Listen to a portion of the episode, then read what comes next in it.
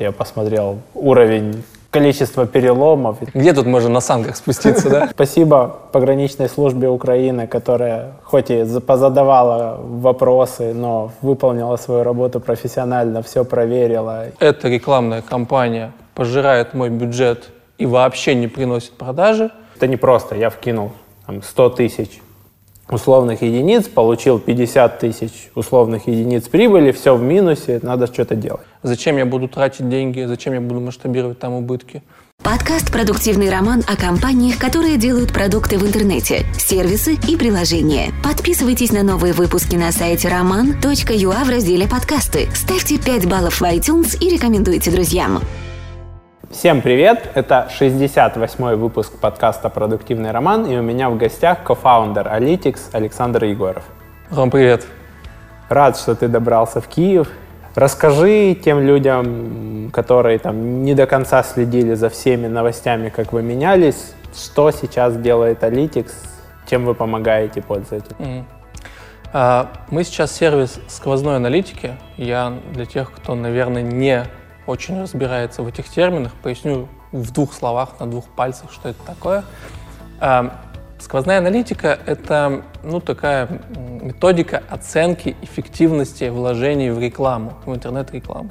Если простым обывательским языком, то это некий э, отчет, в котором ты видишь, сколько денег ты в рекламный канал положил, реальных денег, и сколько денег ты получил именно реальных денег благодаря инвестициям в каждый рекламный канал. Важный момент, я это подчеркиваю, реально заработанных денег, которые тебе поступили в кассу, в карман, на счет. Никаких промежуточных этапов, а именно деньги. Угу. При этом там типа ты можешь это все проанализировать, исходя из конкретной компании, ключевого слова, группы объявлений. То есть это не просто я вкинул там, 100 тысяч условных единиц, получил 50 тысяч условных единиц прибыли, все в минусе, надо что-то делать. Ты можешь это проанализировать и получить какой-то ответ. Это сюда надо вкладывать больше, сюда меньше, а сюда, например, не вкладывать. Да, абсолютно верно. Важнейшая штука – это детализация этого самого отчета. В разрезе рекламных каналов, в э, разрезе ключевых фраз, объявлений, баннеров, креативов, э, товарных групп – которые у тебя и представлены, или там услуг, а, геотаргетингов. То есть ты видишь, грубо говоря, в детализированной нарезке а, вложение, доход, ну, то есть некий коэффициент Трои. И ты понимаешь, окей, а вот эта рекламная кампания пожирает мой бюджет и вообще не приносит продажи, зачем я буду тратить деньги, зачем я буду масштабировать там убытки. А другая рекламная кампания приносит деньги, я вижу потенциал роста, я могу в нее больше вложить, забрать из той, которая убыточна, в эту больше вложить и как бы смасштабировать свои продажи. Это, в общем-то, такая ну, ключевая задача. Пилишь свой продукт, делаешь стартап, не пьешь смузи, а пытаешься вернуть пользователей на сайт и нащупать свою бизнес-модель, очень интересное предложение от системы автоматизации маркетинга SendPulse. Оставь заявку и получи 5000 долларов гранта на счету в SendPulse. Используй эти средства в течение года на отправку email и push сообщений. А также получи персональный дизайн и личного наставника, который поможет тебе построить систему удержания в стартапе. Переходи по ссылке в описании, читай условия, подавайся, получай грант, а мы продолжаем. Слушай, ну вы не сразу пришли к вот этому продукту. До этого вы стартовали с автоматизацией контекстной рекламы. Почему так произошло?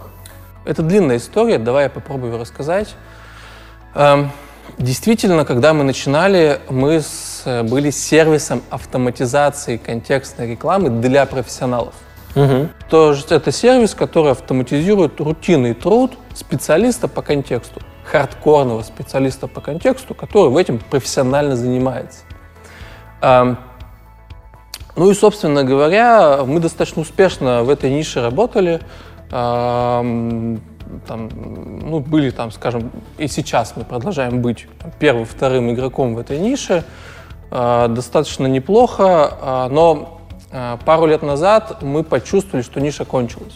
Ну, то есть, смотри, Кто такие специалисты по контексту? Это, как правило, сотрудники рекламных агентств и э, штатные контекстники э, в больших крупных компаниях. В маленьких, как правило, нет сильных профессионалов. Ну да, там они вот. или используют агентство, или фрилансеров, или сам предприниматель настраивает чего-нибудь. Да, к сожалению... Или, пост... или там Google, Яндекс. Да. Мы вам включим все, да. внесите денег. Менеджер, да. All-inclusive менеджер, да, да. Все мы про него знаем хорошо. вот. А, и в какой-то момент этот рынок просто начал кончаться. Мы это почувствовали пару лет назад на как бы на, на... Кончаться он перестал расти, или вы на нем заняли уже значимую долю и уперлись в потолок? Или он стал падать?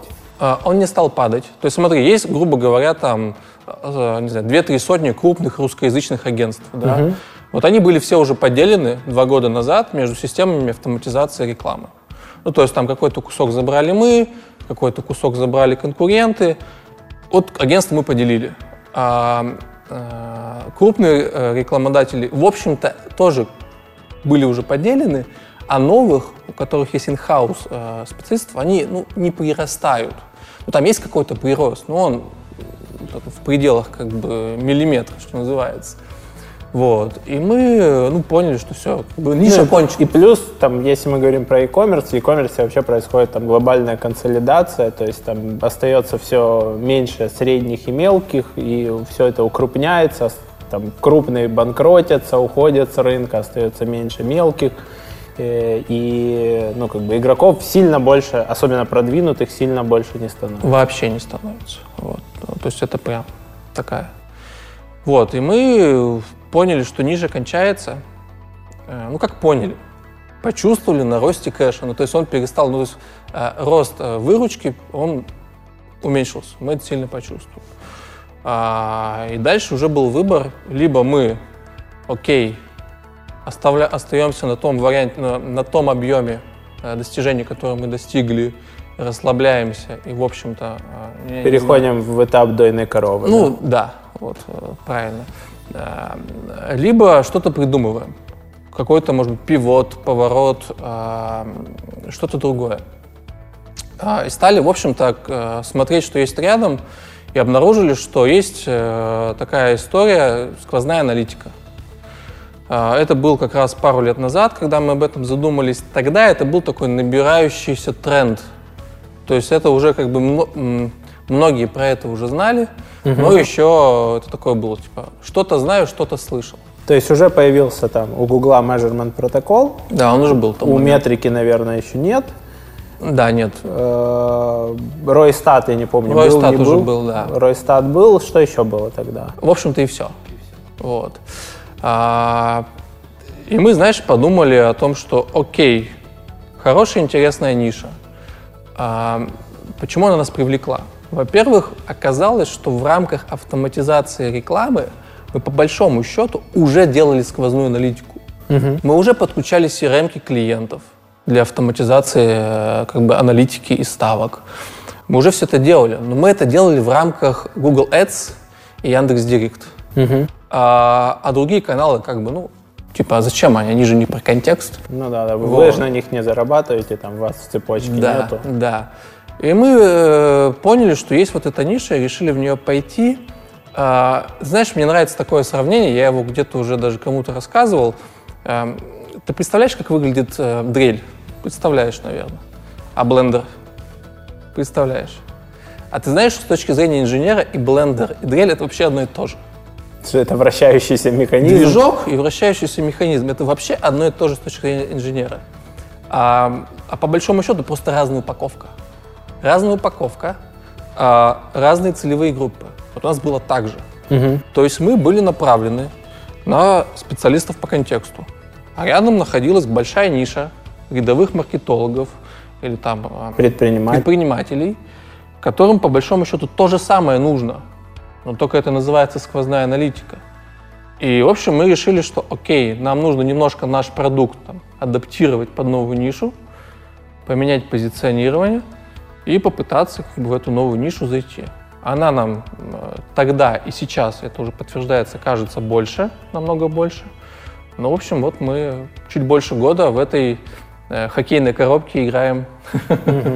Получается, у вас были уже написаны коннекторы там по API Google к Яндексу, у вас уже были какие-то свои решения, которые привязывают CRM-систему клиента, что-то обсчитывают, говорят, там, выгодно, невыгодно, там, и в зависимости от этого или принимает решение, или рекомендует. И вам нужно было написать коннекторы к другим системам рекламным, дать какой-то функционал внесения затрат клиенту, если это там чего-нибудь ручное, к чему невозможно сделать коннектор, и дальше построить какой-то модуль отчетности, по которому клиент сможет там принимать решения. При этом вот это направление автоматизации, вы его там оставляли, вы его держали параллельным, или вы в какой-то момент полностью переключились, перестали его развивать, то есть как, какое там было решение, как вы его принимали? Это на самом деле очень больная тема принятия этого решения. А, проблема какая? Деньги, которые мы зарабатывали, ну сейчас это часть этих денег, которые мы зарабатываем, это клиенты, пришедшие на автоматизацию рекламы. Мы не могли от этого отказаться никак. И не планируем отказываться. То есть э, это первое. Второе, э, была идея разделить продукты. Ну, то есть оставить продукт автоматизации рекламы и сделать отдельный продукт сквозной аналитики. Но это все равно, что разорваться на две части. То есть мы понимали, что нам не хватит внутренних ресурсов для того, чтобы поддерживать как бы два продукта. Нас просто разорвет в прямом смысле этого слова, и мы, ну, все, скорее всего, на этом закончимся. Поэтому было принято, наверное, ну, такое, знаешь, компромиссное решение э, сделать все в одном продукте. В итоге сейчас у нас в продукте Analytics есть э, сквозная аналитика, которую мы считаем сейчас флагманом, э, и есть автоматизация рекламы. Именно поэтому мы и называемся сервис сквозной аналитики с управлением, с автоматизацией рекламы. Вот. А, вот такая вот, э, так, такой вот был подход. Как вы при этом там клиентов переносили, клиентам, которые агентства, вы открывали этот функционал или апгрейдили их? Угу. То есть как, какие тогда были продуктовые решения? Угу. Самое простое решение было апгрейд. Угу. То есть, э, ну, вернее как, э, мы сказали, ребят, смотрите, появился новый элемент продукта, у него свое ценообразование, свои условия, свои партнерские условия для агентств. Вы можете точно для каких-то клиентов подключать, расширять функционал, пользоваться up to you. Но все внутри того же самого интерфейса. То есть мы это как бы все вот уместили в одну коробочку, чтобы это было, чтобы людям не приходилось прыгать с одного управления с одного как бы панельки на другую. Угу. Скажи, чувствовали ли вы тогда, что сами рекламные системы начинают вам дышать в спину, что они начинают включать какие-то там smart goals, алгоритмы, enhanced CPC, там оптимизация автоматическая, внутри самого же интерфейса примени 5 галок, угу. я сама все оптимизирую, может быть станет лучше, а может быть я просто начну больше зарабатывать как система. Вот. Чувствовали ли вы, что часть рынка отъедается, вот, которые там еще не крупные или еще там не заинтегрировались глубоко в тех, которые, да зачем нам, вот появились еще пять стратегий, там типа мы будем юзать их. Угу. А, одна из причин поворота в сторону сквозной аналитики, вот именно это, одна из причин. Но мы не чувствовали, что нас отъедают. То есть не было такого, что у нас там какая-то доля клиентов сказала, ребята, пока, я пошел, значит, там, пользоваться штатными инструментами Эдса или Директа. Угу. Нет, такого не было. Но внутри я всегда ощущал, что это не дает нам быстрее расти.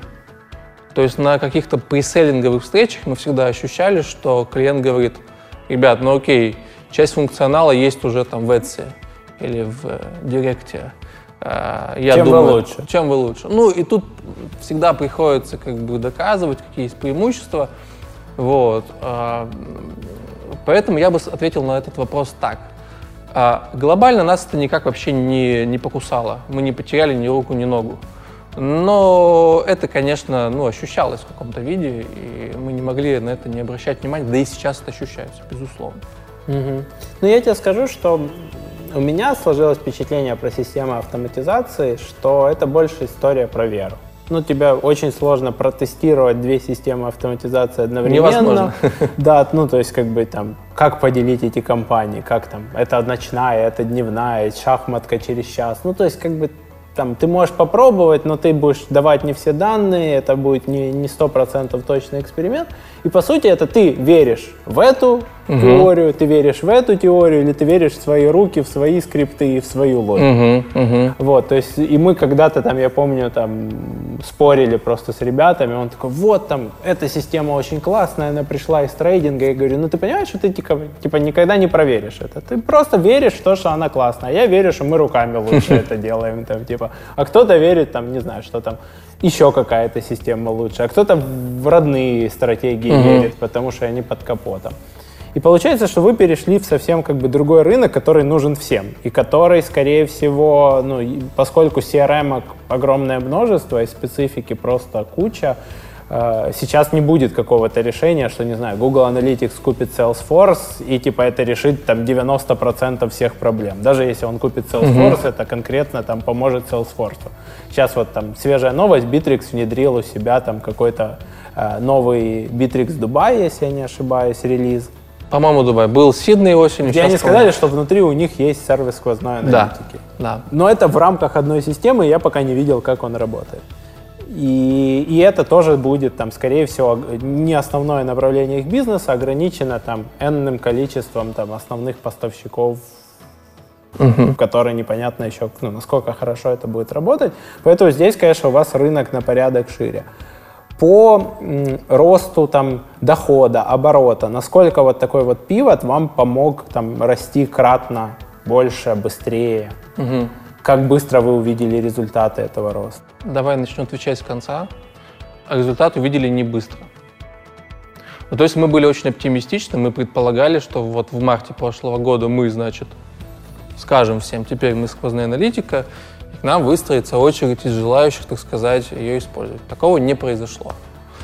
А, и, и это, наверное, нормально для любого рынка. Ну, то есть, условно говоря, когда ты делаешь продукт в определенной нише, и потом идешь в соседнюю нишу с другой целевой аудиторией, ожидать, что к тебе все прибегут, ну, это наивно наивно. Это, наверное, только Google может, там, Яндекс может в России так сделать, да, сделать. Яндекс Такси, Яндекс Еда, да. Яндекс Такси, убить Uber, условно говоря, в России, что он и сделал. Ну, извините меня, это Яндекс, да. Или там Сбербанк так. Ну, и у них просто есть дистрибуция еще. Да, да, да. Вот. У нас, конечно, такого не произошло, и первые полгода после этого пивота мы каждое утро просыпались и задавали себе вопрос, а то ли мы сделали. Угу. Это действительно было так. Причем это, знаешь, была такая странная штука. Мы видели ажиотаж вокруг. То есть мы общались, у нас появилось больше обращений, больше лидов. Мы почувствовали, что клиентам интересно. Мы организовывали бизнес-завтрак. Приходило там по 30-40 по 40 человек на каждый бизнес-завтрак. Была такая движуха, но вот в реальных подключениях мы этого не чувствовали. Угу. И только, наверное, осенью, то есть вот условно говоря, октябрь, ноябрь, декабрь, мы почувствовали, что какая-то вот волна пошла. И, в общем-то, это все объяснимо на самом деле. Сейчас я это уже понимаю, а в тот момент мне это было непонятно. А, ну, как бы люди зреют. Угу. Это же не пиццу заказать, не такси вызвать. Это, извини меня, как бы понять, что тебе это нужно, понять, как этим пользоваться, внедрить CRM, если она у тебя не внедрена. А если... А вы... это уже срезает. А это уже срезает 80% целевой аудитории. А мало того, если она у тебя внедрена, ты должен убедиться, что ей пользуются. Понимаешь, как бы мало внедрить. Надо, чтобы менеджеры по продажам ей пользовались, чтобы там вели сделки, чтобы там были деньги, чтобы все Там были остатки, наличие, себестоимость, актуальные статусы, да. Да, вот. И мы поняли, что люди просто зреют. То есть те клиенты, с которыми мы говорим, говорили там в апреле, в мае, пришли подключаться в октябре, в ноябре. И эта волна, в общем, сейчас такая вот плавно нарастающая, нарастающая, нарастающая. Вот. Э, хотя, конечно, я признаюсь, у меня амбиции были больше, я ожидал, что это будет прям, ну, какой-то такой, знаешь, там, такая цунами придет и нас накроет, и мы будем там, значит, как-то пытаться с этим разрулить. Ну, чуть более плавно. Это нормально. Слушай, но у вас оба этих продукта, они на достаточно все равно как бы там продвинутого пользователя. Знаешь, вот в обучении есть такое там выражение, монетизируются новички, да, mm-hmm. то есть типа проще зарабатывать на новичках. Да? Правда, Если да. ты делаешь какой-то сервис, который там, не знаю, отложенного постинга в Инстаграме, этим будет пользоваться все и легко платить. Если ты делаешь какую-то автоматизацию ставок или аналитику, объемы Мгм. твоего там, Мгм. рынка людей сильно меньше, потому что люди должны быть сильно умнее, продвинутее и так далее. Скажи мне по, по обороту, на какой оборот вы сейчас вышли там, за счет этой услуги или в целом по бизнесу? Мгм. Там, насколько сейчас это большой бизнес? Мгм. Ну, смотри, я тебе в деньгах прям ответить не могу.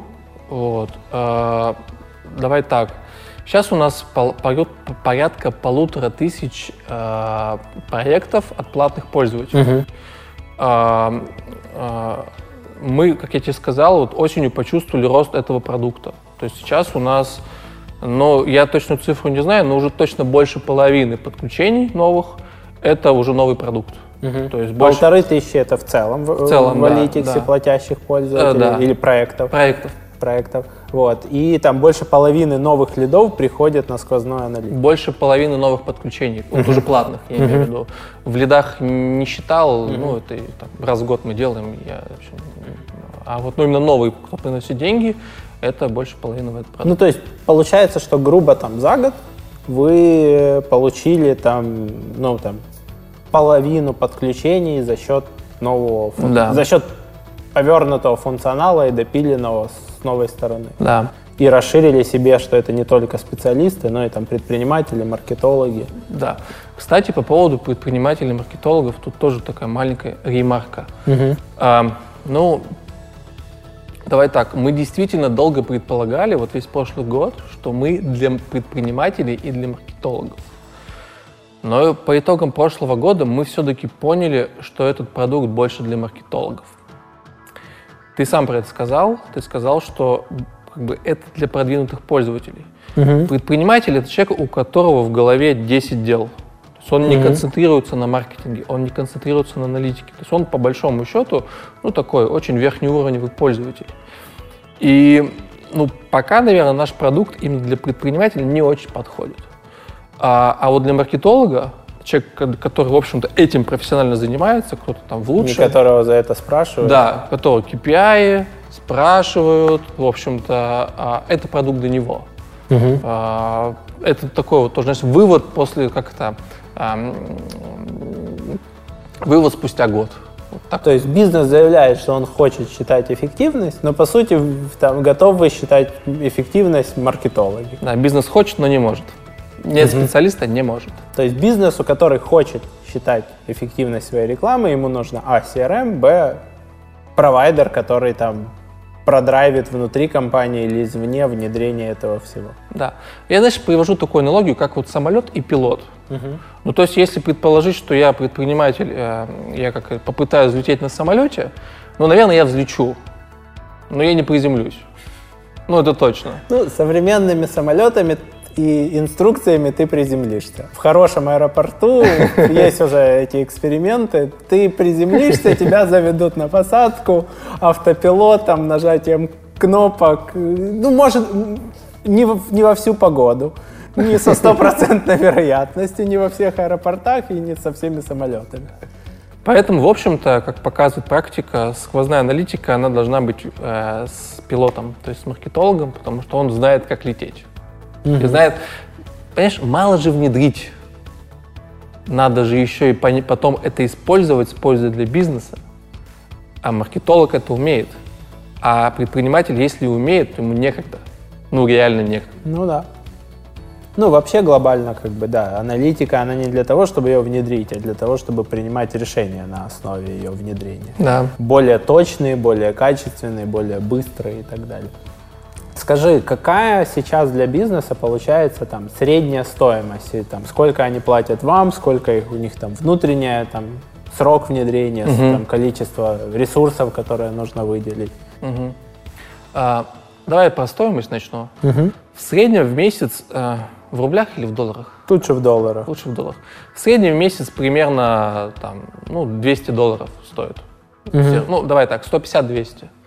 Это вот чисто за использование системы. Но это в среднем. То есть есть как бы и 2000 долларов, есть и э, 50 долларов. То есть зависит от объема твоего бизнеса, объема трафика. Э, Что касается, что касается как бы внедрения, смотри, ну, клиент, у пользователя должен быть CRM. Внедрить CRM, я думаю, ну, представляешь, сколько это на рынке может стоить. Это может стоить, опять же, как там 500 долларов, там, нанять специалиста, так и знаю, 20 тысяч долларов. Такое тоже может быть. Вот. Что касается стоимости подключения продукта, а, в случае, если нужны какие-то ну, какие доработки, ну, они могут понадобиться при подключении, ну, там тоже стоимость в районе условных там 300-400 долларов, вот некий такой вот э, ну, провайдер. Но это если нужно. Uh-huh. В принципе, если в бизнесе нормально настроена CRM, она внедрена, она связана с сайтом, она связана с телефонией, а, то, в общем, подключение ничего не стоит. Uh-huh. Но если там чего-то нет, а нужно, это уже какие-то дополнительные косты. Что касается скорости внедрения, то, опять же, зависит от кто-то приходит, и за один день у него все подключается. То, что там за день? За 15 минут, если все у него готово.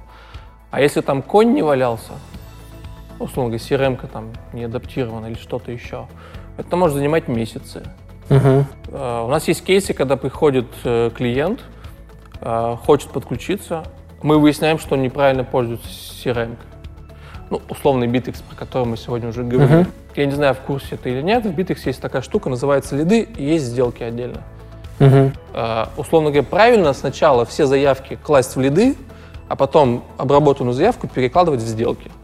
Так вот, не все так делают. Многие, типа, все заявки кидают сразу в сделки. Угу. Это вообще как бы противоречит идеологии Битрикса. Ну, частый кейс, мы людей переучим, говорим, ребят, сначала лиды, потом сделки, так правильно, так придумал Битрикс. И очень часто клиент уходит, окей, я пошел переделывать. Угу. То есть такая, в общем. И мне надо переучить, мне надо понять там и так далее. Да, да. Вы при этом пишете кучу коннекторов в каждой CRM-системе? Да. То есть, по сути, там вы смотрите там топ-30 CRM-систем на рынке и по очереди проходитесь по каждой из них, а где-то запером это решается, или, или у вас всюду свои родные? Все свое. Все свое? Да, смотри, я также мыслил год назад. Мне казалось, что есть топ-30 CRM-систем. Угу. Год показал, что есть три CRM-системы. AMA, Bittrex. И Retail CRM угу. для, для e-commerce. Угу. Это реально э, больше 80% всех наших клиентов. То есть Все... это люди, у которым это надо, люди, которые вкладываются в интернет-рекламу, они это офлайн что-то да. продает, и у которых это, скорее всего, как-то внедрено. Да, да. Все остальные 27 топ-CRM, топ-27 CRM, которые остались, это, вообще говоря, очень маленький объем, очень маленький. Как правило, такие специализированные CRM, ну, типа там, я не знаю, насколько популярно здесь, а, но в России есть такой CRM Y-Clients. Это для uh-huh. парикмахерских, барбершопов, мой, мой салон красоты ее использует, я а, очень доволен. Вот. Ну, то есть очень круто, ты можешь записаться онлайн там на конкретное время конкретному мастеру, да. не набирая, просто там получить смс-ку, оставьте отзыв об обслуживании. Там, типа, очень, ну, я очень доволен как клиент. Клиентской стороной я хвалил собственника салона красоты, говорю, блин, это вообще огонь. Ну, э, поругаю их. Ты их похвалил, я поругаю. А мы Давай. вот, как, мы зашли с бэкдора, когда их подключали. Ну, в общем, там, конечно, работайте, работайте. Ну, Но фасад классный. Не, ну, на самом деле, они, скажем так, эм, основную задачу не решают круто. Но они скорее не CRM, они скорее онлайн-букинг софтвare. Да. То есть ты букируешь время специалиста, но там типа CRM, ну, как бы там ну да, да. Я бы не сказал. Потому что клиент у меня тоже там, есть чем недоволен, я говорю, ну, в принципе, там, я ничего особо там, переведенное и написанное, я ничего лучше именно для того, чтобы букировать, и это у тебя mm-hmm. много людей, я не видел. На Западе есть там Calendly и так далее, которые там Google календарю привязываются, но это тоже не CRM. Ну да. Это скорее там, типа, назначить встречу. Получается, что вы заинтегрировали само с Bittrex и с э, Retail CRM? Нет, смотри, мы вообще заинтегрировались, со, а, вообще как бы у нас была интересная стратегия подключения CRM. -ок. Я в тот момент э, очень много ну, как бы, погрузился в такую стартаперскую тему, MVP, угу. э, минимум делать, тестировать продукты, customer development, все вот это. Я выбрал стратегию такую, э, делаем от клиентов. Угу. Приходит клиент, а, с какой-то CRM, который у нас нет, и мы ее делаем быстро. А, вы ну, клиента мы... спрашиваете, там, готовы, если мы это сейчас сделаем, готовы ли вы подписаться там, на годовой контракт? Ну, сначала мы это не спрашивали, когда начали, сейчас уже спрашиваем. Угу. Вот. И мы выстроили внутренний процесс так. Есть команды, которые быстро-быстро подключают новые CRM. Угу. Благо, если CRM нормальная, у нее есть простое, понятное API, из которого, в общем-то, что-то забрать не составляет труда нормальному разработчику. То есть у нас есть некий такая, ну, э, некое ядро, к которому просто быстро подключаются новые коннекторы. Вот. И по большому счету мы делали все. Вот. Но, как показал год, есть только три основных, остальные это так. Смотри, вот когда Bittrex, например, выпускал свою сквозную аналитику, они приходили к вам заранее, типа, ребята, мы планируем там на ваш рынок залазить, да, там, типа, uh-huh. или там, давайте под white label вы там дадите нашим пользователям там вот этот функционал. Или они просто параллельно делали свои. Это вот я спрашиваю к вопросу про то, как это происходит, там, типа, когда тебя начинают выдавливать из цепочки или пытаться выдавить из цепочки? То есть, насколько у вас там был шанс договориться или просто они параллельно делали свое, вы делали свое, и вы там узнали вместе с, там, с пользователями про этот релиз? Слушай, классный на самом деле вопрос, мне он очень понравился. История была такая. А, вообще говоря, мы с Битриксом, ну, как-то даже дружили в каком-то виде. А, что значит дружили? Мы выступали на их мероприятия, а, приглашали их на какие-то свои, а, как-то вот так это было. А потом в какой-то момент, примерно месяца за четыре до этого релиза, они нам начали отказывать в совместных выступлениях. Просто жестко нас игнорировать. Угу. Мы такие, что тут не то, что-то происходит. Ну и потом, в общем, через третьих друзей выяснили, что они пилят свою сквозную аналитику. То есть никакого общения вообще не происходило. И более того, как бы была такая, знаешь, как бы это, бюрократия, как бы резко дверь закрылась, и ты ее открыть Опустился уже не можешь. железный Да, занавес. занавес опустился, как бы, и ты уже такой не понимаешь, а что произошло. Вот, но пока мы не очень переживаем, на самом деле. А, я представляю, как устроена продуктовая стратегия в Bittrex. Э, я так немножко слежу, они делают что? Они выпускают десяток фич. Угу. Все MVP, все минимальный продукт. И дальше смотрят, каким из этих продуктов пользователи начинают пользоваться активно. Ну, условно говоря, телефония поперла, вот да, она выделяется. И они ее уже будут развивать. Угу. Попрет у них не попрет тот MVP, который они сделали для сквозной аналитики, а там, ну, реально, ну, прям совсем мало. Там нет детализации по ключевым фразам, mm. понимаешь? Там нельзя посмотреть баннеры, Э, и так далее и тому подобное. Call-tracking статический, то есть ты вообще ничего не можешь намотать, мультиканальной аналитики нету. А, ну, посмотрим. Пока как бы мы это вообще не чувствуем. То есть есть некая такая вот истерия, что «О, Битрикс это сделал, круто-круто», но еще ни один клиент не сказал нам, типа, «Ребята, пока-пока». Теперь это бесплатно. Теперь это бесплатно. Ни один. Угу. Ну да, тут получается, что вначале они за счет партнеров проверяют, да, то есть каждый написал интеграции, какие интеграции растут, у, какого, у кого какие темпы роста, потом там сеят сами, а потом угу. смотрят, что из этого всходит. Интересный такой подход. Ну классный подход, тут снимают шляпу, это круто. Но у них есть возможность, угу. они большие вам что-то там, дружба с CRM-системами вам помогает? То есть вы получаете там какие-то там партнерские бонусы за привлечение людей там, или просто там а выступаете на их конференциях? То есть есть там а, вообще альтернативная монетизация за счет того, что вы там людям говорите, вот внедрите там, не знаю, mm-hmm. там, АМА, на АМА у вас все будет работать, у нас хороший коннектор под АМА и вообще. Вообще программы есть. Мы даже у некоторых в программах эм, партнерских состоим той же АМА, по-моему, даже договор подписан. Но есть нюанс. Э, сначала пользователь внедряет CRM, только потом идет с сквозной аналитикой. Угу. Если приходит пользователь без CRM к нам, и мы ему говорим, внедри CRM, он уходит надолго. Надолго. Угу. Ну, то есть, как говорит мой, э, в общем, э, мой партнер, э, такое ощущение, что как только они выходят за дверь, за дверью стоит человек с топором, и говорит, вы внедряете CRM? Он, да тут же как бы отрубает голову. ну, у меня такая вот шутка есть. Эм, э, поэтому нет, мы фактически э, на этом не можем ничего зарабатывать. А они приводят клиентов к вам? Нет, Или только там маркетплейсы внутри? Только какой-то маркетплейс. То есть никакой активности со стороны CRM в этом направлении мы не чувствуем. А, ни нам, ни тому же Ройстату, который мы сегодня упоминали, никому они какой-то особых таких вот помощи не оказывают. Не знаю, с чем это связано. Я думаю, что просто это не их рынок. Uh-huh. Ну, то есть они же делают как бы сервис для продавцов. Ну да. Тем было удобно, чтобы все было круто. А мы делаем сервис для маркетологов, да еще и аналитический. Ну, то есть это как бы два таких, э, как сказать, близких продукта, но вообще про разные. Вообще про разные. Поэтому я думаю, просто им не до этого. По крайней мере, пока. Угу.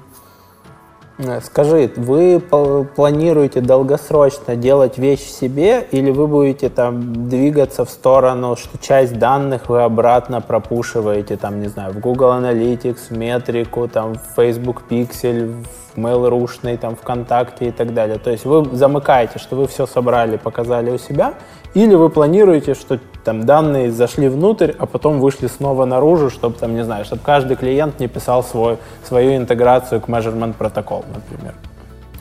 А, вообще об этом прям глобально не думали. А, опять же, мы действуем от клиентов. Сейчас спрос на такие вещи, он минимален.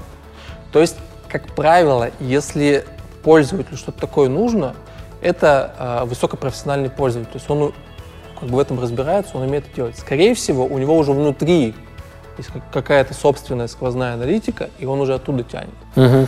Вот. В принципе, где-то в, в roadmap есть такие идеи, есть такие тикеты, но пока не будет какого-то внятного спроса, мы двигаться в этом направлении не будем. Если появится спрос, безусловно, мы двинемся туда. Это угу. не составляет никакого технического труда. Скажи, как вы сейчас, ну там, сквозная аналитика состоит из двух частей, там, расходная часть, доходная часть, да, расходную часть ты можешь там забрать по API и дать там человеку внести вручную, как вы сейчас работаете с доходной частью, учитывая многообразие, как люди заводят сделки, как у них хранится себестоимость, зашита у них цена, там, не знаю, в стоимость товара не зашита, э, не цена, извини, доставка, угу. стоимость товара не зашита, процессинг зашит, не зашит, перекладывается на пользователя или там на, угу. э, на бизнес, то есть какая, какой у вас сейчас паттерн, как обсчитывается прибыль конкретного бизнеса, вот угу. конкретной интеграции? Угу. Тут я хочу себя похвалить на самом деле, а, хотя не люблю себя хвалить, но это сделаю один раз.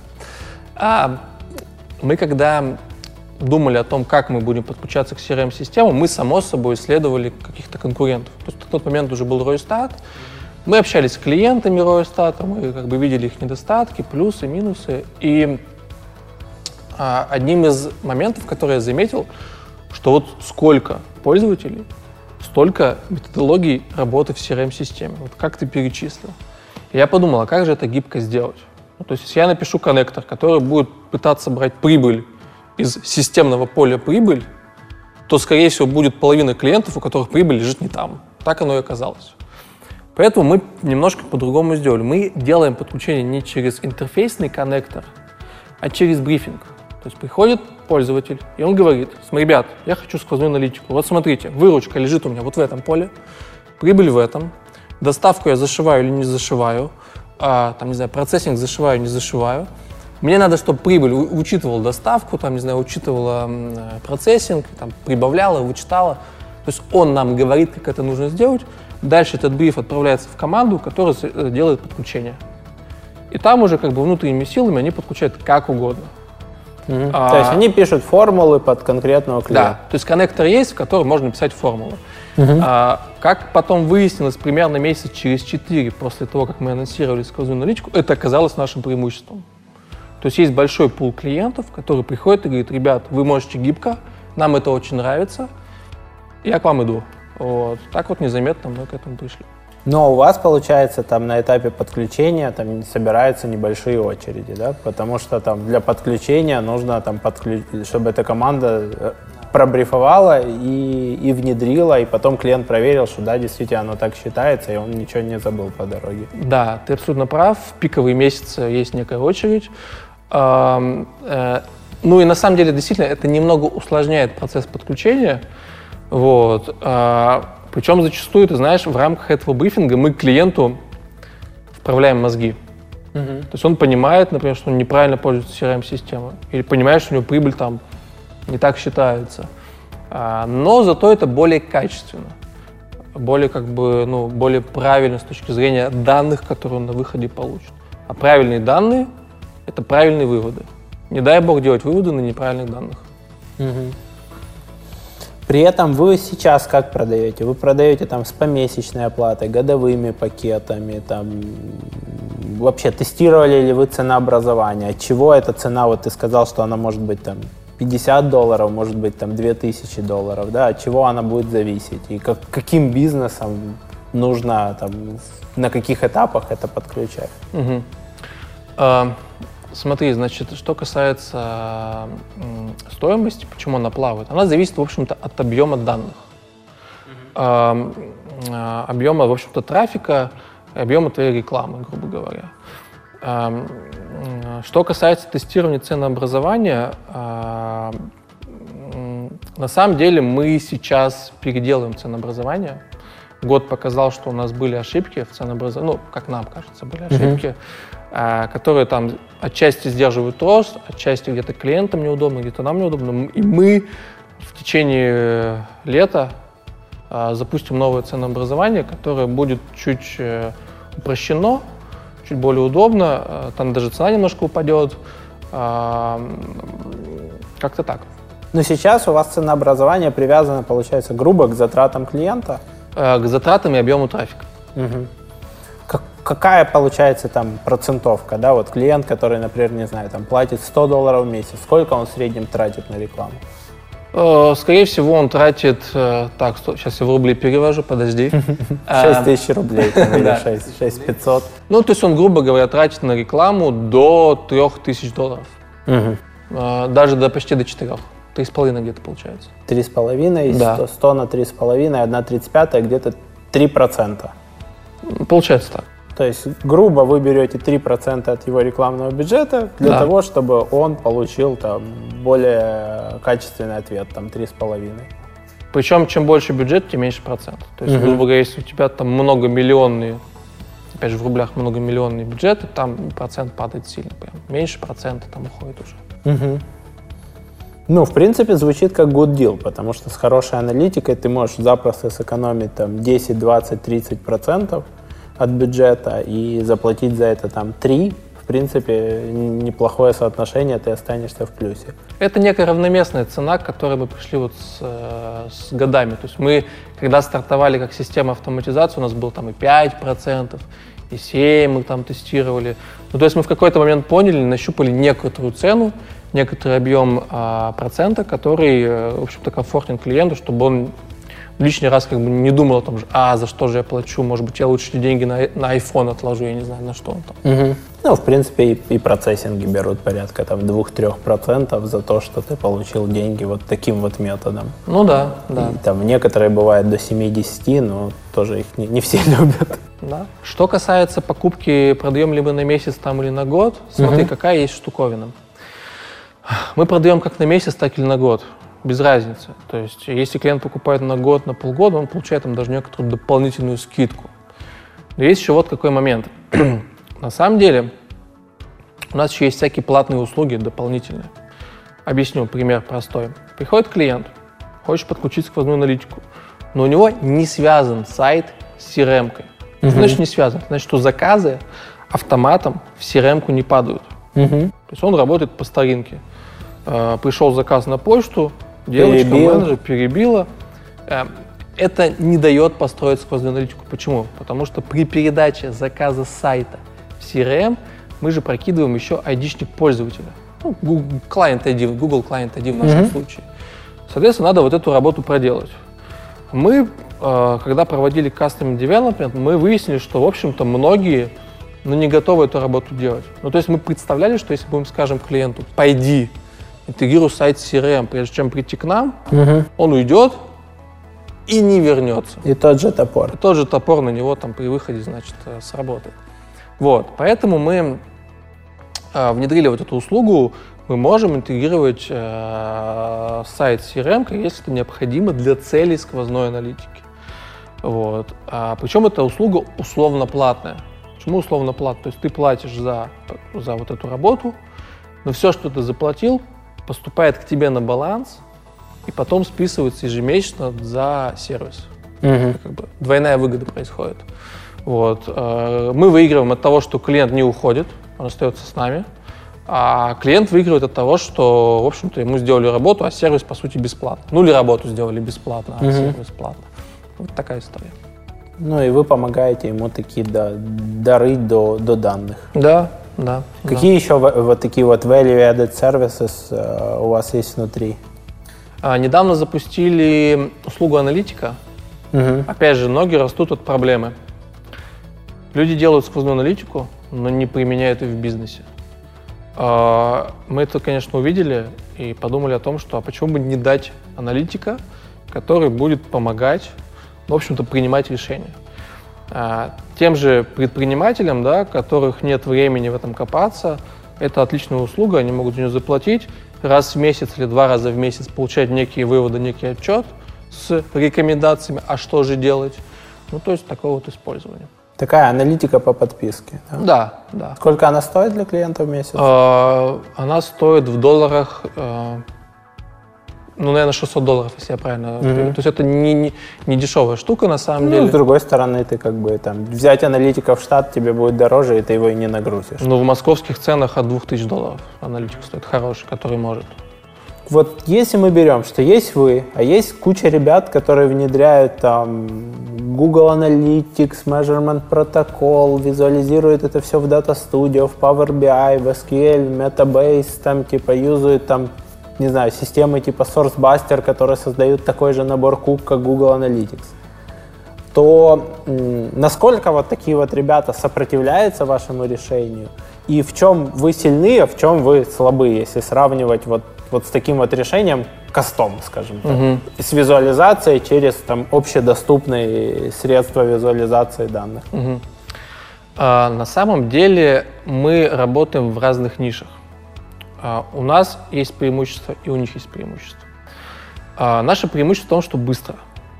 Ну, то есть, по большому счету, ты можешь меньше, чем за день запустить сквозную аналитику. Ну, если у тебя есть CRM, телефония. Да. Ну, если у тебя все базовые вещи есть. А если у тебя есть все те же базовые вещи, и ты хочешь сделать, например, через measurement протокол, хотя я считаю, что Google Analytics это вообще не средство сквозной аналитики, можем про это чуть побольше, попозже поговорить. Но, вот скажем так, сделать в Studio, ну, день тебе не хватит, скорее всего. Ну да. У тебя на это уйдет неделя. А, это я оптимистично. Я видел истории как бы месяца и полугода. Вот. Поэтому наше преимущество это скорость Мгм. а, и цена. То есть, да, формально Google Data Studio бесплатно. Но чтобы найти и заплатить специалисту, который тебе это сделает, ты заплатишь не условные 150 долларов в месяц, ты заплатишь там, условно говоря, за разработку этой кастомной аналитики, ну там 2000 долларов, там, может быть, даже больше.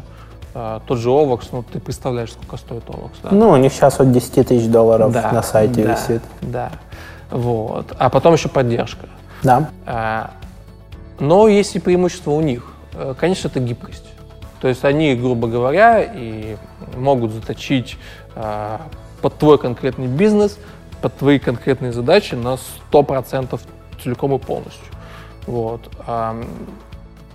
Из, из, этих, из этого сравнения вытекает, в общем-то, то, что мы работаем на а, small-medium бизнес, а они работают по большому счету на большой бизнес, который готов заплатить там большую пачку денег за вот эту кастомную. Слушай, ну, с другой стороны, вот то, что ты назвал, там, 150-200 долларов в месяц на годовом контракте, это, там, например, 2400, это, в принципе, уже сравнимо с, там, с внедрением measurement протокола, продвинутым, глубоким, там, построением отчетов, там, Возможно. Возможно. Ну, возможно, но опять же, смотри, ты же не можешь просто внедрить э, один раз сквозную аналитику в Google Data Studio. Тебе надо развивать. Ты ее там, не знаю, там мультиканалку хочешь что добавить, там, какие-то модели атрибуции там сделать. Ты все равно начинаешь расти. Слушай, ну мультиканалка модели атрибуции, как показывает практика, э, среднему малому бизнесу, ну не знаю, мое мнение, что она не нужна. Пока ты там не становишься крупный, и сколько там ребята не тестировали там last non-direct click против там других моделей атрибуции, разница обычно небольшая. Если оно у тебя по last non-direct не сходится, в другой модели атрибуции оно, скорее всего, тоже не сойдется. Есть такой сегмент клиентов, у которых действительно а, как это, от перестановки атрибуции не меняется вывод. Вообще никак. Но в то же время есть куча ниш, где выводы, вообще говоря, иные. Например. Да мы даже. Вот мы, когда свою сквозную аналитику запустили, вот для себя самих, а, мы увидели, что у нас, грубо говоря, эффективность а, а, контекстной рекламы, она вообще другая. То есть э, стоимость платного клиента оказалась э, на, на 30% ниже с контекстной рекламы, чем, чем по ласт-клику.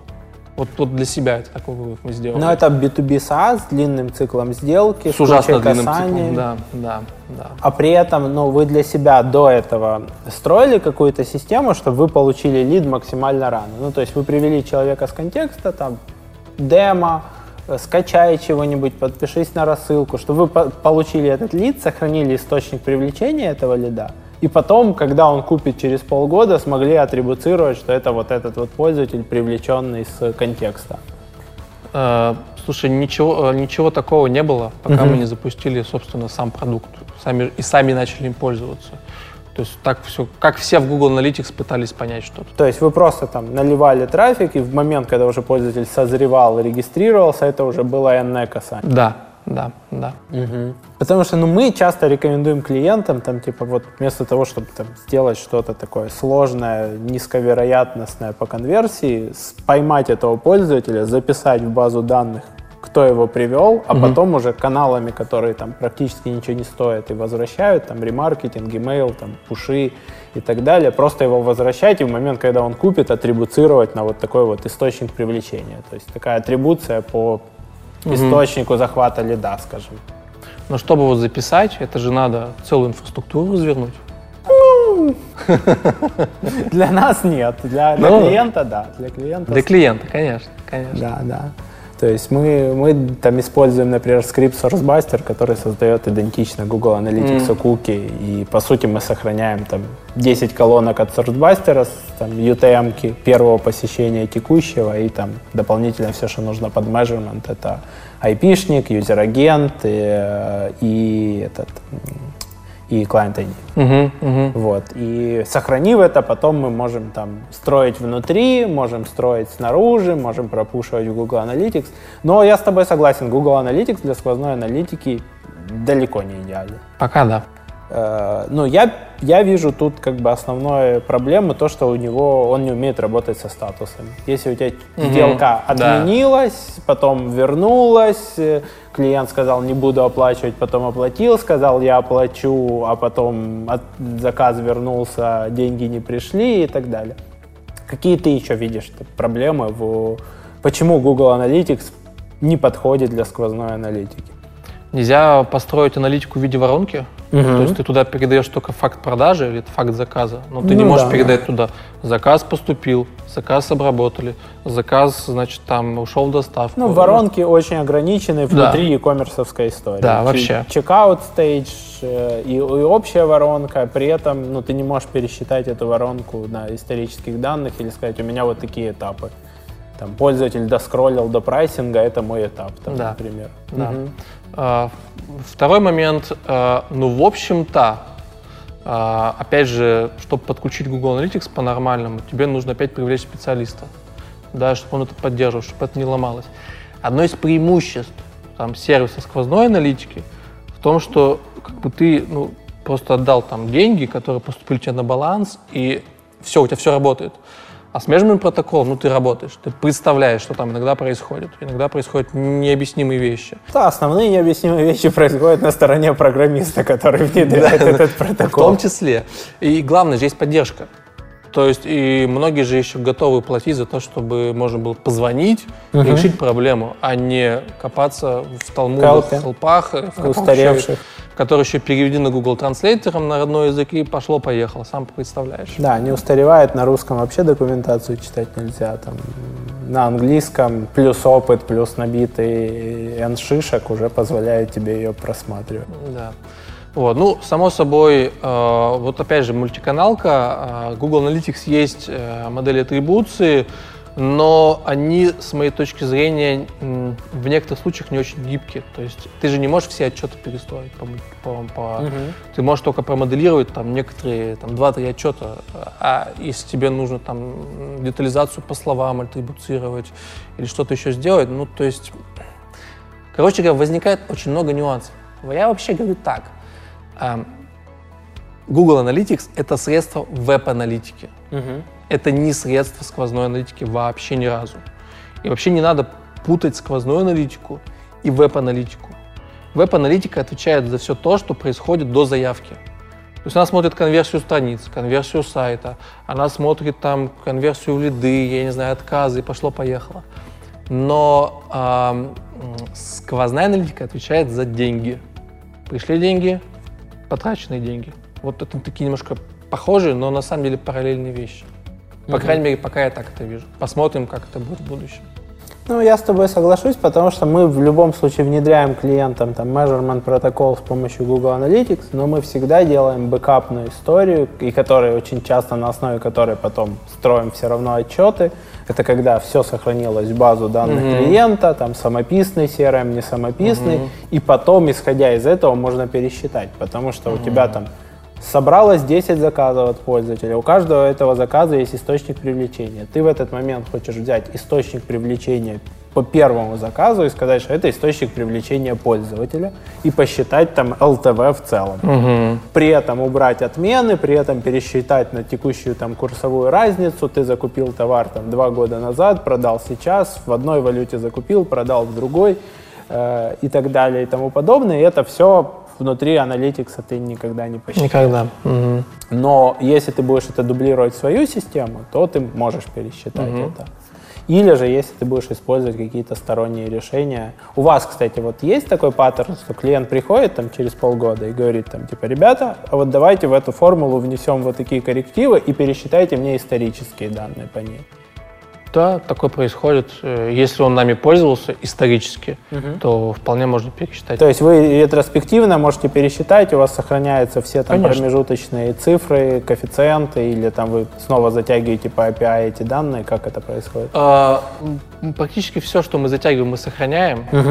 А, э, Соответственно, если не нужно, условно говоря, из CRM что-то забрать, ну, например, он, не знаю, за полгода всем прибыль проставил, или там какой-нибудь дисконт применил всем за полгода, забыл нам про это сказать, тогда, конечно, надо пересобрать из CRM. Но если не надо пересобирать, у нас все внутри уже в базе лежит, мы просто накладываем, не знаю, новую модель атрибуции или новый коэффициент какой-то накладываем формулу, и все пересчитывается. То есть, условно, там, не знаю, он к вам пришел, говорит, там, не знаю, оплата, оплаты карточкой стало аж 50%, это влияет там на трехпроцентный там, процессинг, и вот давайте пересчитаем текущее и старое заодно тоже, потому что у нас там это было в структурированных данных, что это вариант оплаты карты. Да, более того, можно разбить на периоды. То есть, условно говоря, полгода назад процессинг был 2%, сейчас он 3%. А, то есть ты можешь как бы, ну, такую некую лесенку Прикольно, прикольно, потому что Прижать. обычно с периодами у тебя там меняются условия, ты договариваешься на другие условия по доставке, по процессингу и так далее. Да уж что далеко ходить. У нас э, вот в России НДС же менялся, был 18%, стал 20%. Вот, пожалуйста, история. Такая вот ступенька произошла, и, ну, э, слава богу, для нас не составило большого труда как бы адаптировать, чтобы те данные остались 18%, а эти стали 20%. Интересно. Скажи, какая у вас сейчас команда, э, сколько человек и на какие основные отделы она делится, работает над продуктом? Сейчас команда примерно 35, может быть, там под 40 человек, вот такой примерно диапазон, он все время чуть плюс-минус прыгает. А, отделы, в общем-то, стандартные. Есть большой отдел разработки, это почти половина команды, а, которые, в общем-то, продукт разрабатывают, поддерживают, развивают. А, есть отдел, отвечающий за поддержку клиентов, А, это ежедневные обращения в саппорт. Есть э, отдел по подключению. Это люди, которые подключают новых клиентов, так называемый Customer Success, мы его так называем. Есть отдел продаж. Это э, команда, которая обрабатывает заявки, э, презентует продукт к пользователям, в общем-то, доводит их до подключения. А, ну и дальше там всякие технические отделы, это типа финансы, бухгалтерия и все. А, и маркетинг. Небольшая команда маркетинга, которая, в общем-то, продвигает нас на рынок. Скажи, э, вы развиваетесь за свои, у вас есть инвесторские деньги. Насколько там вы уже сейчас, там, я не знаю, или в какой момент, если вы преодолели там break-even, в какой момент там после запуска вы стали там окупа... вышли на операционную окупаемость? Сейчас все только на свое, и мы на свое уже много лет, ну, наверное, года 3-4 точно на свое. Но первые деньги были инвесторские. А, мы же были, что там, ребята без денег, на съемных квартирах, без, без всего, с рюкзаком и все. Как это, с идеей, голодные, голые, но с идеей. Вот. И понятное дело, что ни у кого не было денег э, своих, и мы пошли, в общем-то. А тогда был бум стартапов. Эти все стартап-тусовки. Моя первая поездка в Киев была как раз на IDC, это крупнейшее, uh ты знаешь, это мероприятие, да, по стартапу. По, по инвесторскому венчурному рынку. Да, да. Это был, я не помню, какой год, 13 наверное, был год. Вот uh в Киеве проходило. ну, мы просто пришли с идеей, ходили по всем инвесторам и говорили, ребята, у нас идея, дайте нам денег э, Сколько, неважно, просто дайте. Сам факт, что вы нам дадите денег, покажет, что надо работать. Э, и мы, в общем-то, э, там, сначала один там человек нам дал немного денег, нам хватило их там, на маленькую команду на несколько месяцев. Это ангельские, да? Ангельские деньги, да. Угу. Потом, значит, э, через несколько месяцев этот ангел привел более крупного ангела. А, я не знаю, насколько известен человек здесь в Украине, но в России он известен. Это, в общем-то, бизнес-ангел номер один в России – Игорь Рябенький. Угу. А, правда, сейчас он уже в России практически не инвестирует, он инвестирует больше в Израиль, больше в США, но в тот момент он очень активно инвестировал в Россию. Угу. А, он был следующим, который нам дал денег. А, потом еще подтянул нам займ. А, есть такой полугосударственный фонд в Москве, Moscow Seed Fund. То есть они нам дали деньги взаймы, и мы должны были их через два года вернуть. Вот. То есть мы за два года развились, деньги вернули там с небольшим процентом. И, в общем-то говоря, вот где-то вот за два года мы вышли на break-even и э, с тех пор только на свои. Целиком прикольно. и полностью. Вот. Не знаю, насколько это правильно. То есть, да, это прикольно. Э, мы крепче спим, угу. когда мы никому не должны, когда у нас нет убытков. Но ты же понимаешь, что это всегда немножко тебя сдерживает, сдерживает рост. Э, но, наверное, это пока, пока правильно. Дальше посмотрим, что будет дальше. Возможно, мы что-нибудь изменим. Но вы, наверное, не размыли сильно сейчас свою долю. Нет, фаундер контролирует целиком э, большую часть контролирует фаундер. Угу. Ты один из кофаундеров, э, соответственно, у тебя тоже есть доля в компании. Да, да. Ну, интересно. Слушай, вы можете либо сделать экзит, например, какой-нибудь системе контекстной рекламы или там, какому-нибудь игроку, для которого это будет дополняющий бизнес, или же вы можете выходить на соседние географические рынки. А, и тот, и другой план есть в голове. А, наверное, нужен какой-то момент, э, ну, какой-то, какой-то шаг. А, посмотрим, как э, повернется время, как, как угу. это все будет. Ну, потому что с точки зрения там импорта расходов, там, ну, там, ну, добавится, я не знаю, там LinkedIn, Quora, Bing, да, то есть там ну, это, не так да. много игроков, да. которые надо дополнительно там интегрировать, да, Twitter, там, это, окей, вот, или там первое время он может быть ручной. А с точки зрения, конечно, CRM, то там будут другие игроки, там будет, наверное, там Zoho CRM, там будет, э, я думаю, Salesforce. Salesforce, конечно. Э, там будет Pipedrive, возможно. Безусловно, там, И так да. далее. Вот, но, но там надо будет строить отдельные продажи. Да, смотри, на самом деле технически никаких проблем нет подключить uh-huh. новую CRM. Основная сложность выйти на соседний рынок – это продажи и поддержка. Uh-huh еще сверху над всем этим ментальность. Вот. Ну, а, развитие рынка. Да, да. На самом деле, я могу сказать так, мы исследовали этот вопрос. А, и российский рынок, и украинский рынок а, это, в общем-то, сравнительно развитые интернет-рынки. Да. У нас много чего есть, мы много чего умеем. Ну, достаточно технологично. Да, да. И если посмотреть, не знаю, на какую-нибудь Южную Америку, да даже на часть стран Европы, в общем-то, мы их опережаем. А тут такой момент еще, можно выйти в соседнюю страну или в соседний географический рынок, но он отстает на 5 лет, условно угу. говоря. Или выйти в условную Азию, где нету десктопного интернета, все в мобилке, там другой паттерн поведения, другие, они совсем другой e-commerce тоже, то есть они все по-другому делают. Вот, поэтому технически сложности нет. Сложность угу. именно вот на уровне построения взаимодействия с клиентами. Ну и там есть какие-то, в, отличие там, от рынка CRM, там есть если мы говорим про e-commerce, там есть рынок, который более структурирован. То есть там есть Shopify, там есть Wix, там есть э, Amazon, uh-huh. eBay. То есть у тебя нету такого многообразия CMS, CRM, которые делают тебе, ну, если мы говорим про развитые рынки. Uh-huh. А, ну да. То есть там Shopify, Magento, да, да там условно, да. да, то есть там а, Поэтому там вопрос, будут ли они делать что-то сами, писать коннекторы к ним, а не даже к CRM часто. Ну да. Угу.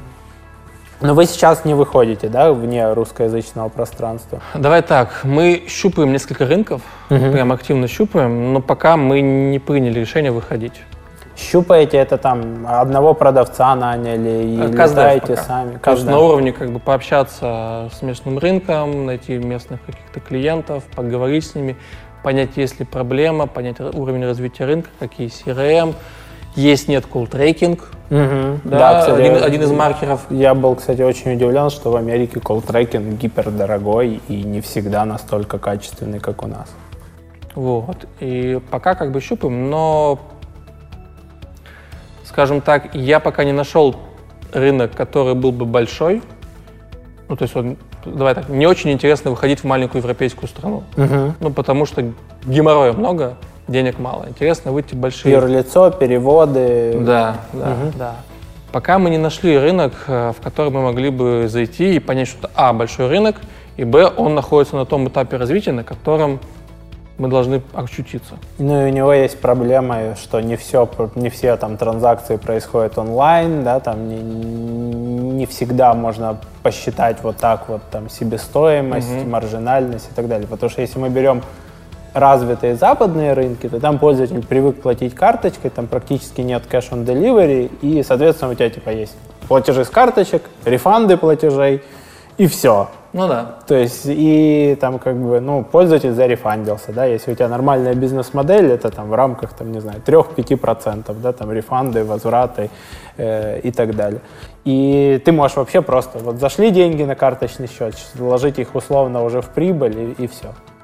То есть это должен быть еще рынок, где есть или там заказы по телефону, или cash on delivery, угу.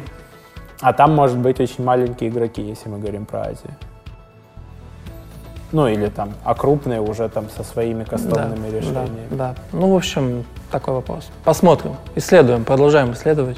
Давай поговорим про кейсы значимого роста или падения после продуктовых изменений. То есть мы уже обсудили про то, что когда вы создали дополнительный там, продукт на основе, завернув его по-другому, под другую аудиторию, у вас пошел другой рост. Что еще можешь такое вспомнить, когда вы что-то меняли там, в ценообразовании, в продукте, в подаче, и потом либо там, проседало все значительно, либо начинало расти сильно по-другому? Наверное, у нас каких-то скачков экстремальных за всю нашу историю никогда не было. Безусловно, было несколько рэперных точек, когда мы чувствовали, что вот тут мы вырастем, или рэперная точка, когда мы не растем. А первая рэперная точка случилась где-то, наверное, спустя год или полтора, как мы запустились, может быть, даже два, я уже не помню. А когда мы поняли, что, в общем-то, то, что мы делаем, нужно м- профессионалам, когда mm-hmm. мы еще были системой автоматизации. И мы тогда, в общем-то, активно пошли по агентствам, по рекламным, потому что концентрация профессионалов там. Прямые продажи. Да. Это был такой, наверное, первый существенный рост. То есть мы там за год собрали а, много крупных агентств, мы их подключили, убедили, что мы классные и хорошие, им продукт наш понравился. Ну, буквально там за год мы, в общем-то, собрали костяк агентств, которые до сих пор с нами. И вот тот год был очень хороший. То есть мы так сильно-сильно росли, а штука какая? Ты сначала подключаешь агентство, начинает чуть-чуть, чуть-чуть mm-hmm. к тебе клиентов заводить, а потом в течение года растет. И по сути... Ну, сначала это... учится, а потом уже вкладывает в этот свой основной бизнес-процесс, понимает, что это работает, и все портфолио переводит. Ну, далеко не все, но существенную часть. Mm-hmm. И, в общем, по, по сути, это был такой год-полтора, когда у нас был такой заранее понятный рост, чисто за счет того, что наши подключенные агентства тоже растут. Э, это был кейс роста. Кейс, э, ну скажем так, не роста. Э, падения не было, но вот не рост — это как раз история, когда ниша кончилась. Угу. А, мы это почувствовали, поняли, что так рост замедляется. А, мы, конечно же, думали, что да не, это что-то временное. Пройдет, не сезон, там, да? Не сезон. Через полгода мы до сих пор думали, что это не сезон. Но где-то через там 9 месяцев мы поняли, что есть какая-то проблема, стали думать. До этого уже никто не хотел думать. Зачем? И поняли, что просто ниша кончилась. Она кончается. А, это нельзя назвать падением, но это существенное замедление роста, которое не входило в наши планы в тот момент. Угу. Ну а дальше ты уже историю, ты уже знаешь, тебе уже рассказал, что мы перешли в, вот, в нишу сквозной аналитики. Это как бы ну, такой тоже пивот, ну, угу. он больше положительный. Как с переходом поменялся ли ваш маркетинг? То есть вы в какой-то момент поняли, что ваши там основные клиенты это агентства, пошли там угу. колесить по угу. агентствам, просто на встречи, кейсы, прямые продажи и так далее, там, и тусоваться там, где тусуется агентство. Как сейчас вот в связи с тем, что у вас там появилась дополнительный сегмент аудитории, который другой, больше, как поменялся ваш маркетинг? Вообще, на самом деле, поменялся сильно. А, во-первых, мы поняли, что надо рынок образовывать. Угу. То есть люди не знают, что такое сквозная аналитика, а если знают, то не понимают, как ее готовить.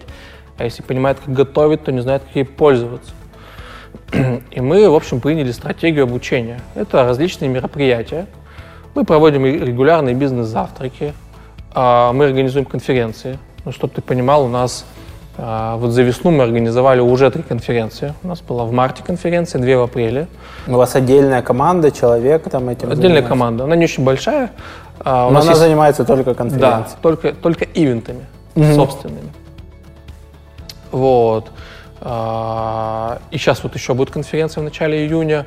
Это все направлено на образование рынка, о том, что можно делать сквозную аналитику и что для этого нужно, и какую пользу она несет.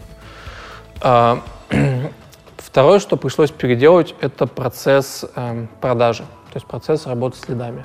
Угу. Если раньше приходило агентство, ты едешь на встречу, на встрече собирается два десятка профессионалов, ты им говоришь на своем, ну, в общем-то, профессиональном языке, они тебя понимают, то здесь все не так.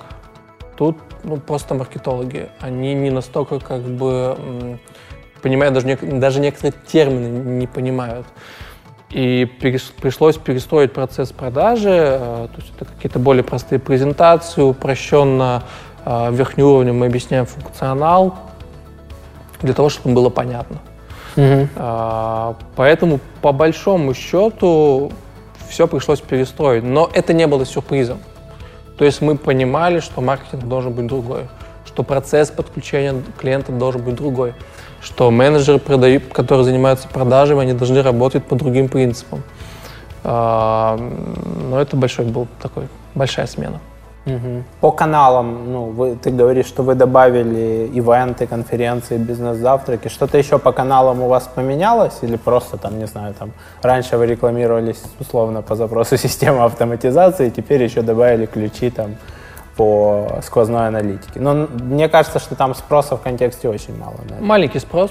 Э, мы добавили ключи, как, как ты и сказал. Спрос действительно небольшой. А, ну, в общем-то, э, ну, какой-то есть пиар. Угу. Э, мы и контент постараемся писать, хотя немного у нас получается. Э, мы стараемся где-то участвовать в каких-нибудь ивентах внешних. Э, вот такой основной заход.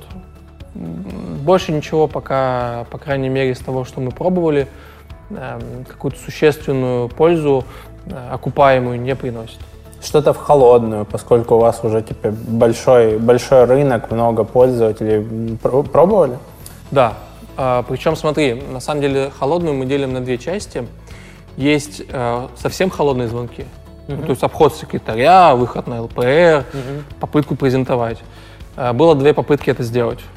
Не получилось конкретно у нас не получилось. Uh-huh. Я знаю, что у некоторых конкурентов это, в принципе, получается. Uh-huh. Хотя у меня возникает очень большой вопрос к юнит-экономике, который у них из этого выходит. А, скорее всего, она у них не сходится. А, но у нас не получилось. А, сложный продукт. Ну, то есть ты по телефону должен рассказать что-то про продукт, который занимается аналитикой. Unreal. При этом у него еще должна быть CRM. И куча условий возникает. Ну, то есть это не, не курьерские услуги продать, uh-huh. понимаешь? И там, я не знаю, не, не HR-команду предложить так, uh-huh. тем, кого кто ищет программистов, да, это совсем другое. А, но при этом у нас остались холодные продажи по накопленной базе. Ну, то есть за эти 6 лет, что мы запустили этот проект, а, у нас скопилась достаточно крупная база клиентов, контактов, участников мероприятий. Она там несколько тысяч, я не знаю, может быть, даже уже больше 10 тысяч, которые мы там в, ну, там, в каком-то щадящем режиме прокручиваем и оттуда вполне себе продаем. Потому что эти люди могли поменять место работы, там, поменялись условия, вырос бизнес, но они, в принципе, скорее всего, с этим же связаны. Ну, у нас продукт поменялся. Угу. Они в другое место перешли работать, они выросли. Да, рынок поменялся. Угу. Извините меня, рынок уже поменялся, конкурентная среда поменялась, все поменялось. Это, кстати, этим хороший интернет, да, что у нас то, что было год назад, сегодня уже все по-другому там часть.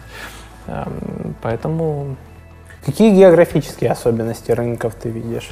Или региональные? То есть, ну, есть какие-то такие вещи, которые совсем, совсем разные? Ты имеешь в виду в рамках русскоязычной географии? Или... Да, да, да. Ну, я так понимаю, что там не русскоязычную географию вы только занимаетесь customer development. Да. А, смотри, ну давай так. А, если брать отдельно Россию, угу. а, а, все, что есть Москва, а есть не Москва. Угу. Вот просто по-разному. Дом КАДа, замка. Да, дом КАДа, замкадом. То есть ну, понятно, что большая часть клиентов внутри МКАДа, Внутри МКАДа все любят деньги, любят их считать, сквозная аналитика нужна. А внутри МКАДа все ну, как бы учатся чему-то новому, а, все время хотят быть в тренде, пытаются новые инструменты в бизнес внедрять. То есть это вот... Ну, то есть... Другая скорость рынка и другие бюджеты. Да, да, да. Угу. За пределами МКАДа, даже в том же Питере, э, все инертнее. Все угу. инертнее, меньше, сонливее. Ну, то есть как бы скорость другая. Отдельная история про СНГ. А, то есть у нас есть еще три рынка. Это украинский рынок, белорусский и Каза- Казахстан. Угу. Вот. Э, ну, для нас это как бы... То есть мы не делим там столица, не столица, uh да, для нас это некий единый рынок, мы не uh очень глубоко это в этом географических не рубим на части. Э, каких-то существенных особенностей нет. Ну, вот если говорить про Украину, да, тут Google доминирует. Mm-hmm. Яндекса, я так понимаю, что вообще нет сейчас. Ну, а, там, из-под VPN точно как бы там не, не, не серьезная объем. Да, не серьезно. А, есть особенность, что тут Google, а, ну, то есть э, такой некий монорынок. Ну, Google и Facebook. Facebook, да. Казахстан примерно то же самое. Белоруссия, ну, то есть там тоже свои какие-то особенности. С точки зрения как бы продвинутости, ну, Белоруссия и, и Украина, мне кажется, такие чуть более продвинутые, чем Казахстан. Казахстан чуть-чуть отстает uh-huh. с точки зрения e-commerce, так и с точки зрения там, интернета, рекламы и прочего. Uh-huh. Вот. Но это все, в общем-то, никак не мешает нам работать, и все эти особенности, они абсолютно ну, несущественны. Слушай, ну я слышал такое мнение, что белорусы, они более терпеливые, что у них там настолько, вот ребята из Prom.ua говорят, что у них настолько много регуляций законодательных, что у них что-то может не работать, но они будут мучаться и продолжать выполнять свои как бы нужные им действия, потому что ну не работает, ничего страшного как бы. Может быть. Я, честно, не чувствую этого. Но, может быть, я там, угу. не, не, немного общаюсь с клиентами из Беларуси, поэтому... А колл-трекинг э, уже там работает? Вот. Вот как раз ты когда сказал про особенности, что-то там были какие-то проблемы. Э, насколько я понимаю, есть. Сейчас колл-трекинг какой-то локальный. У нас, кстати говоря, по-моему, есть клиенты, которые подключили наш колл-трекинг с белорусскими номерами. Потому что там раньше было очень сильно это все зарегулировано законом с точки зрения VoIP-телефонии. Да. Что-то такое было, да, да. Э, детали сейчас не знаю. Угу. Ну, то есть и не могу как вот прокомментировать вообще. У меня есть подарок. Вау. Это чашка, чтобы Здорово. ты мог э, ходить в кофейне и говорить мне с собой в мою чашку. И много ее, можно ее использовать многоразово. Я вчера у тебя такую видел, да? Да, да. Я еще она в думаю, подстаканнике что это в машине стоит. Спасибо, здорово. И я так меньше как бы использую одноразовых стаканчиков. За И- экологию. Ну да, да, да, за экологию, за переработку, она сделана из, из всех правильных материалов. В общем, даже если ты язычок от нее потеряешь, его можно отдельно заказать. Здорово. И в этот момент я обычно спрашиваю про подарок для наших слушателей и зрителей, что мы можем там разыграть, э, подарить для, для них. У нас есть два подарка. А, Первый подарок для всех желающих фактически. А, Мы недавно запустили курс по сквозной аналитике а, в рамках нашего ну, образовательной миссии. Этот курс стоит денег, он не, ну, не очень большой. Сколько он обычно стоит? Он стоит, перевожу в доллары, ну, буквально там типа 20 долларов он стоит примерно. Ну, то есть это формальная некая цена для мотивации, что называется. А, мы подумали решили, что всем слушателям подкаста будет э, приятно, если по промокоду, э, который будет в комментариях, этот курс будет бесплатный. Супер, мы в описании оставим. Да, единственное условие у вас должен быть Facebook, потому что кураторы ведут э, слушателей внутри закрытой группы в Facebook. Это вообще не проблема. Вот. А вторая, второй подарок, он получ, его получит кто-то один. Это месяц использования сервиса Analytics абсолютно бесплатно. А, собственно говоря, Независимо от размера проекта. независимо. Мы решили бахнуть, так бахнуть. Круто. Ты мой внимательный слушатель и зритель. Для того, чтобы поучаствовать в розыгрыше, напиши комментарий на YouTube с мнением об этом выпуске, напиши свои идеи по аналитике, внедрял ты, не внедрял, и среди всех, кто оставит комментарий, мы выберем одного из победителей. Супер. Супер, слушай, классно. Расскажи, как ты перегружаешься, как ты отдыхаешь, сколько дней в неделю ты работаешь сейчас, сколько ты работал тогда, когда вы стартовали. А, слушай, на самом деле сейчас работаю поменьше. Ну, вернее, как? Руками работаю поменьше. У меня был такой момент, когда я понял, что... э, у меня был такой момент, что я в начале э, всей этой истории очень много работал руками. Ну, грубо говоря, бежали. Была цель бежать. И, признаюсь, не всегда это было обдумано. И ну, для меня было понятно, что надо больше думать, меньше бежать. И в какой-то момент я себя силой заставил меньше как бы, вот, работать в рутине, в операционке и больше стараться думать головой. Поэтому с точки зрения такой ручной работы, операционной, ее меньше. Но с точки зрения работы головой, она всегда. Ну, то есть она не выключается. Ты не делишь. Не, да, то есть я могу это там, не знаю, в самолете, дома, перед сном, утром, пока чищу зубы или где-то еще, я могу вот постоянно о какой-то текущей проблеме, задаче или там цели думать. Вот. Э, Это оказалось сложнее, чем работать руками. Потому что мысли топлива в голове у тебя меньше, чем, чем физических сил что-то делать на автомате. Да. Что касается перезагрузки, э, ну это спорт. У меня есть два спорта, два спорта, которыми я занимаюсь. Это волейбол. Я со школы занимался волейболом, достаточно хорошо играю. Вот. В зале или В на зале. пляже? Пляжка не зашла. Вот. Я играю в волейбол, я стараюсь как минимум один раз в неделю ходить э, э, этим, этим делом заниматься. Эм, Это, конечно, сильно помогает. Э, И второй спорт, он сезонный, это вейкборд. Ты знаком с вейкбордом? Это, ну, я знаю, лонгборд, э, вейкборд это на воде, по-моему. Да, ве- вейкборд это как сноуборд, только на воде. А, Там два варианта. Либо ты едешь за катером, держишься за простонародье, дрел- да, за веревку, называется фал. А, либо ты за лебедкой, то есть натянутая лебедка, и, в общем, ты туда-сюда А, я, я вспомнил эти... И либо круговые. либо- Ну, мне больше нравятся катерные. Они, скажем так, э, более безопасные, что ли. То есть э, лебедка подразумевает, что ты постоянно делаешь трюки, кики и прочие вещи, которые, в общем, ну, Со стабильной скоростью, но, типа, никто ее обычно не остановит, да? Упал, упал, ну, типа, там... скажем так, э, просто кататься на лебедке скучно. Тебе нужно делать трюки. А это как наркотик. То есть ты научишься делать простой трюк, скучно. Надо делать сложный, сложный, сложный. В какой-то момент ты понимаешь, что трюки уже э, ну, опасны для здоровья, а может быть и для жизни. И, в общем, поэтому я стараюсь больше так за катером. Там тоже есть трюки, но они, э, скажем так, я не делаю каких-то сложных, Мгм. я делаю достаточно простых. Вот, ну вот. э, Ну и катер динамичнее получается, да, Да, что у тебя не один и тот же круг, Да. это как бегать по стадиону. Грубо говоря, да. Вот.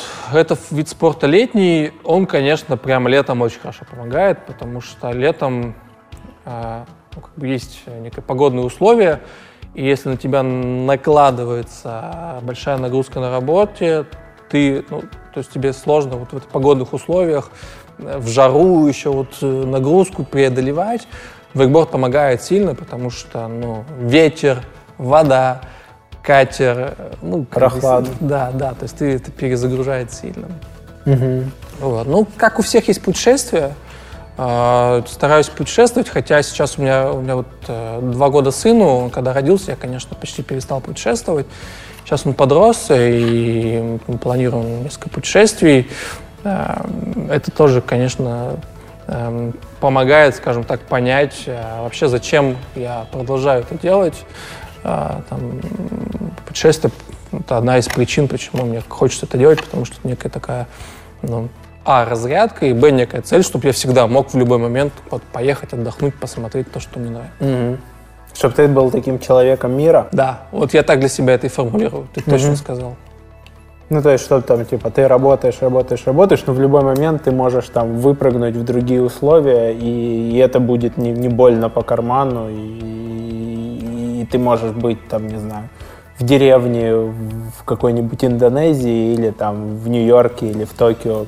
Прикольно. Я, я, я тоже люблю вот это вот ощущение, что границ нету, и вопрос просто, куда ты хочешь Да. или что тебе интересно. И там я могу на выходных поехать там э, вокруг Киева, э, могу слетать куда-то. И тут большой вопрос, там, сколько у меня времени есть и что я на текущем моменте хочу. Устал я от перелетов или нет. Мгм. Так и есть. Слушай, а пробовал ты какие-то там, не знаю, не, не классический отдых, там яхты, не знаю, там экстремальный отдых, что-то такое? Ну, что касается яхт, слушай, я такой человек, который не очень любит э, вот все вот всякую роскошь и вот такой лоск. Мне не очень это нравится. И даже, наверное, когда у меня там, не знаю, будет денег на яхту или что-то еще, хотя, наверное, они сейчас уже есть, просто я даже не знаю, сколько, сколько это стоит. Ну, просто как бы есть какие-то вещи, которые я э, ну, просто мне не хочется. Есть Я не хочу яхту, я не хочу какого-то кругосветного путешествия на яхте. Я понимаю, что это скучно. Ну, то есть плывет, плы- плывет корабль со всеми удобствами, вокруг вода. И что? Вот и что? Интернета нет. И интернета, нет, ну даже если он есть, да. Поэтому это не совсем мое. Экстремальный, слушай, не пробовал. Э, Меня увлекают две вещи в путешествиях. Первое, это, как я это формулирую, ходить жалом вертеть. Ну, то есть это какие-то м, туристические места, города, интересно посмотреть. Мне- Сайтсиинг. С- Да, сайтсин, правильно. И, э, это очень интересно, мне это нравится. Я готов э, ходить кругами, э, стаптывать все свои кеды, которые у меня есть и так далее и тому подобное. Вот. Э, Ну и нравится какой-нибудь, конечно, пляжный отдых, ну, в каких-то минимальных дозах. А- А экстремальные нет, вот не тянет. Слушай, я катаюсь на вейкборде, но ни разу не стоял на сноуборде. Ни разу в жизни. Э, Не тянет. Ну, какой-то такой вот, не мое. Ну, я, кстати, тоже пока не... Ну, я был кучу раз в горах и в хороших горнолыжных регионах, но я пока как-то не готов вставать ни на лыжи, ни на сноуборд. Я посмотрел уровень, количество переломов и такой, нет, спасибо, ребята, я как-то помедленнее. Где тут можно на санках спуститься, да? Да, на ледянке. На ледянке, да-да-да-да-да. Супер! Спасибо тебе большое, что посетил нас, прилетел. Спасибо пограничной службе Украины, которая хоть и за- позадавала вопросы, но выполнила свою работу профессионально, все проверила и впустила тебя. Это правда. Вот. И вы, дорогие зрители, спасибо, что и слушатели, что досмотрели, дослушали. Подписывайтесь на канал, ставьте лайки, пишите комментарии, они нам помогают ранжироваться на ютубе, пишите комментарии на ютубе. И до новых встреч, пока-пока! Пока-пока. Подкаст «Продуктивный роман» о компаниях, которые делают продукты в интернете, сервисы и приложения. Подписывайтесь на новые выпуски на сайте roman.ua в разделе «Подкасты». Ставьте 5 баллов в iTunes и рекомендуйте друзьям.